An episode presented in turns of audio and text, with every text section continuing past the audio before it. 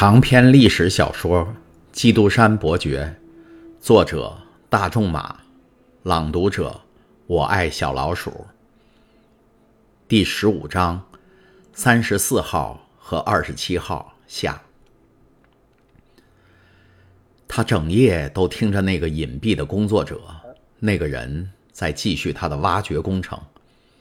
白天来了，狱卒走进来了，唐泰斯告诉他。说他在喝水的时候，瓦罐从手里滑下去，摔碎了。狱卒一边埋怨，一边给他去另外拿了一个，甚至都懒得去打扫那些碎片他很快就回来了，并叮嘱犯人以后要小心一点然后就走了。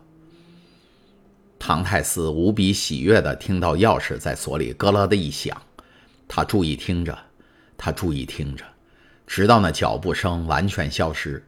然后他急忙拉开自己的床，借着透进地牢里来的那点微弱的光线，才发现昨天晚上他挖的是块石头，而不是石头周围的石灰。由于牢内潮湿，石灰一碰就碎。他很高兴地看到它竟会自己剥落，当然那只是一些碎片。但半小时以后，他已刮下了满满一把。一位数学家大概可以算出来。这样挖下去，两年之内，假如不计那些石头，就可以掘成一条二十尺长、二尺宽的地道。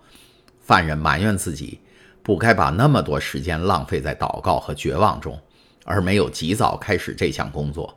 在被关在这里的六年里，还有什么事儿完成不了呢？唐泰斯接连工作了三天，极其小心地挖掉了水泥层。使石头露了出来，墙壁是用碎石砌成的。为了使它更坚固，还用粗糙不平的大石块嵌住其间的空隙里。他所挖到的就是这样一块石头，他必须把它从石窝里挖出来。他勉强用他的指甲去挖，但指甲太软了。至于那瓦罐的碎片，嵌进石缝里一撬就碎了。经过一小时白费力气的辛苦以后，他住手了。难道他就这样刚开头就停下来，然后什么也不做的干等着，等着那位疲倦但也许有工具的邻居来完成一切吗？一个想法突然出现在他的脑子里，他微笑起来，额头上的汗也干了。狱卒给唐太斯送汤来的时候，总是盛在一只铁的平底锅里的。这只平底锅还盛着另一个犯人的汤，因为唐泰斯曾注意到，它有时是很满的，有时则是半空的。这是看狱卒是先给他还是先送给他的同伴而定。这只平底锅的柄是铁的，唐泰斯情愿以他十年的生命来和他交换。狱卒每次把这只平底锅里的东西倒入唐泰斯的盆里以后。唐泰斯就用一只木石来喝汤，然后洗干净，留到第二次再用。当天晚上，唐泰斯故意把盆子放在门旁边，狱卒进门时脚踩到盆子上，把它踩破了。这一次他不能怪唐泰斯了，他固然有错，不该把它放到那里，但狱卒走路也应该看着点儿。那狱卒咕哝几句也就算了，他看了一下四周。想找个东西来盛汤，但唐泰斯所有的餐具只有一只盆子，再无其他可以代替的东西了。把锅留下吧，唐泰斯说：“你给我送早餐来的时候再带去好了。”这个建议正合狱卒的心意，这可以使他不必上下再多跑一次了。于是他就把平底锅留了下来。唐泰斯简直高兴极了，他急忙吃了他的食物，又等了一个钟头。唯恐狱卒会改变主意又回来，然后他搬开床，把平底锅的把手一端插进墙上大石块和碎石的缝里，把它当做一条杠杆。他开始撬动，大石块动了一下。他明白这个主意不错。一小时以后，那块大石头就从墙上挖了出来，露出了一个一尺半见方的洞穴。唐泰斯小心地把泥灰都收拢来。捧到地牢的一个角落里，上面用泥土把它盖上。现在他手里有了这样宝贵的一样工具，这是碰巧得来的，或更确切地说，是他施巧计得来的。他决定要尽量利用这一夜的功夫，继续拼命的工作。天一亮，他就把石头放回原处，把床也推回去靠住墙壁，在床上躺下来。早餐只有一片面包。狱卒进来，把面包放在了桌子上。哎，你没有另外给我拿一只盆子来？唐泰斯说：“没有。”狱卒回答说：“什么东西都让你给弄坏。你先是打烂了瓦罐，后来你又让我踩破了你的你的盆子。要是所有的犯人都像你这个样，政府就支付不了了。我就把锅留给你，就用这个来盛汤吧，那样省得让你再打碎碟子。”唐泰斯抬头望天，在被子里双手合十。他对上天让他保留这一片铁器，比给他留下什么都更感激。但他也注意到了，那边的那个犯人已停止了工作。这没关系，他得加紧工作。假如他的邻居不来靠拢他，他可以去接近他。他不知疲倦地整天工作着。到了傍晚时分，他已经挖出了十把水泥、石灰和碎石片。当狱卒快要来的时候，唐泰斯就扳直了那条锅柄，把铁锅放回原处。狱卒向锅里倒了一些老一套的肉汤，不说的确切些是鱼汤，因为这一天是斋日，犯人每星期得斋戒三次。要不是唐泰斯早就忘了数日子，这本来倒也是一种数日子的方法。狱卒倒了汤就走了。唐泰斯很想确定他的邻居是否真的已经停止了工作。他听了一会儿，一切都是静静的，就像过去的三天来一样。唐泰斯叹了一口气，很明显的，他的邻居不信任他，但是他仍然毫不气馁地整夜工作。两三个小时以后，他遇到了一个障碍物，铁饼碰上丝毫不起作用，只是在一个平面上划了一下。唐泰斯用手。一摸，发现原来是一条横梁，这条横梁挡住了，或更贴切地说，完全堵住了唐泰斯所挖成的洞，所以必须在它的上面或下面从头再挖起。那不幸的青年没料到会遇到这种障碍。哦，上帝，上帝啊！他轻声地说：“我曾这样诚心诚意地向您祷告，希望您能听到我的话。你剥夺了我的自由，又剥夺了我死亡的安息。”是您又让我有了生存下去的希望，我的上帝啊，可怜可怜我吧，别让我绝望而死吧。是谁在把上帝和绝望放在一块儿说？一个像是来自地下的声音说道。这个因隔了一层而被压低了的声音传到那青年人的耳朵里，阴森森的，像是从坟墓里发出来的。艾德蒙感到头发都竖了起来，他身子向后一缩，跪在了地上。啊，他说：“我听到了一个人的声音。四五年来，除了狱卒以外，他再没有听过别人的说话。而在一个犯人看来，狱卒不能算是个人，他是橡木门以外的一扇活的门，铁栅栏以外的一道血和肉的障碍物。看在上帝的份上，唐泰斯说道，请再说话吧。虽然你的声音吓了我一跳，你是谁？”你是谁？那声音问。一个不幸的犯人。唐泰斯回答说。他答话的时候毫不犹豫。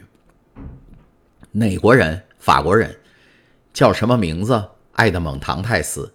干哪一行的？是一个水手。你到这儿有多久了？是一八一五年二月二十八日来的。什么罪名？我是无辜的。那么别人指控你什么罪？参与皇帝的复位活动？什么？皇帝复位，那么皇帝不在位了吗？他是一八一四年在枫丹白露逊位的，以后就被押到厄尔巴岛去了。你在这儿多久了？怎么连这些事儿都不知道？我是一八一一年来的。唐泰斯不禁打了个寒颤。这个人比自己多关了四年牢。不要再挖了，那声音说道。只告诉我你的洞有多高就得了，和地面齐平。这个洞怎么遮起来的？在我的床背后。你关进来以后，你的床搬动过没有？没有。你的房间通向什么地方？通向一条走廊。走廊呢？通到天井里。糟糕。那声音低声说道：“哦，怎么了？”唐泰斯喊道：“我算错了，我计划里的这一点缺陷把一切都毁了。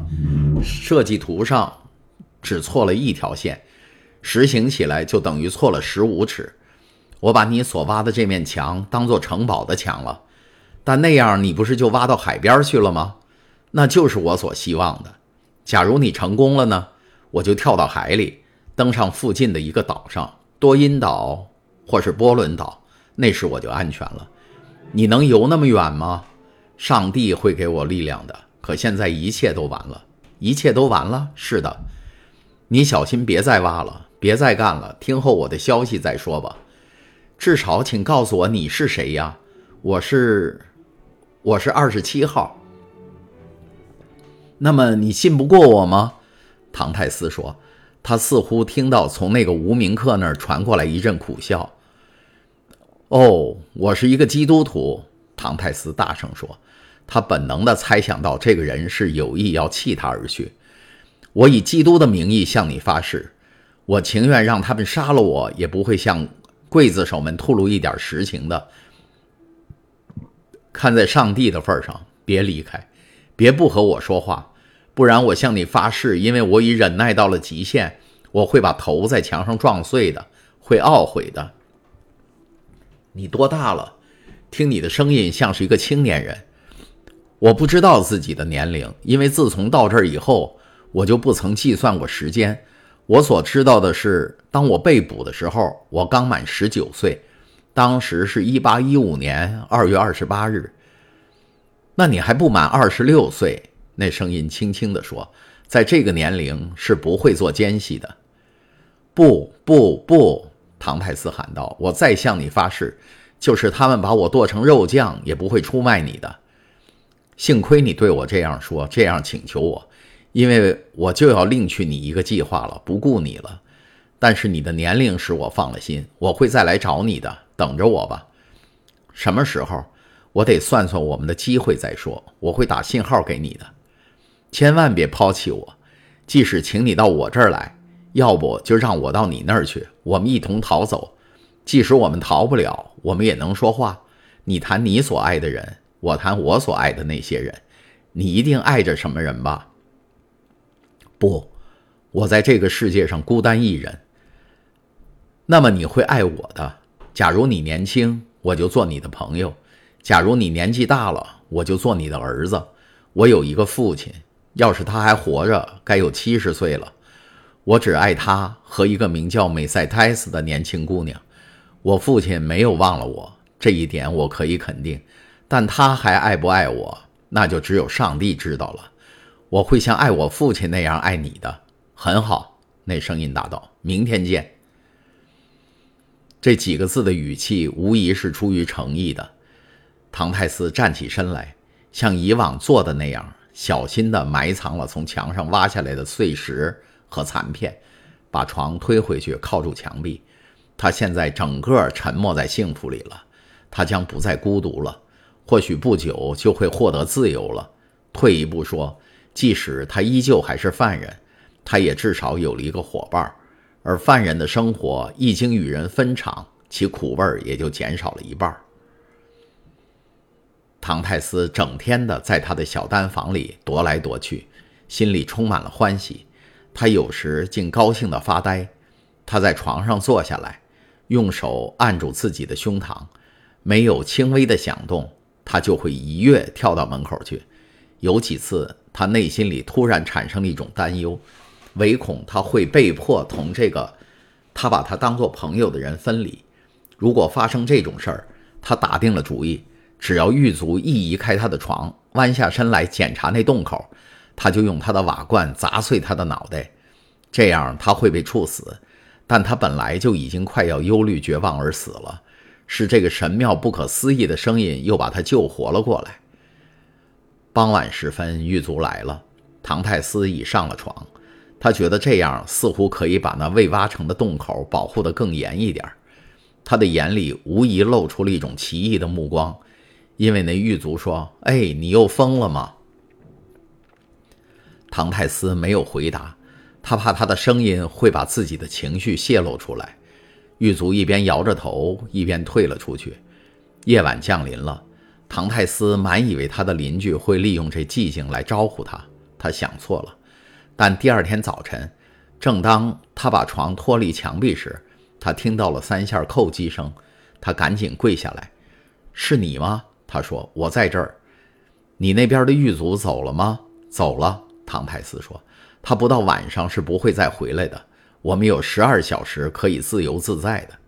那么我可以动手了。”那声音说：“哦，是的，是的，马上动手吧，我求求你。”唐泰斯这时半个身体钻在洞里，他撑手的那一块地面突然间陷了下去，他赶紧缩回身来，一大堆石头和泥土落了下去，就在他自己所挖成的这个洞下面，又露出来一个头，接着露出了肩膀，最后露出了整个人。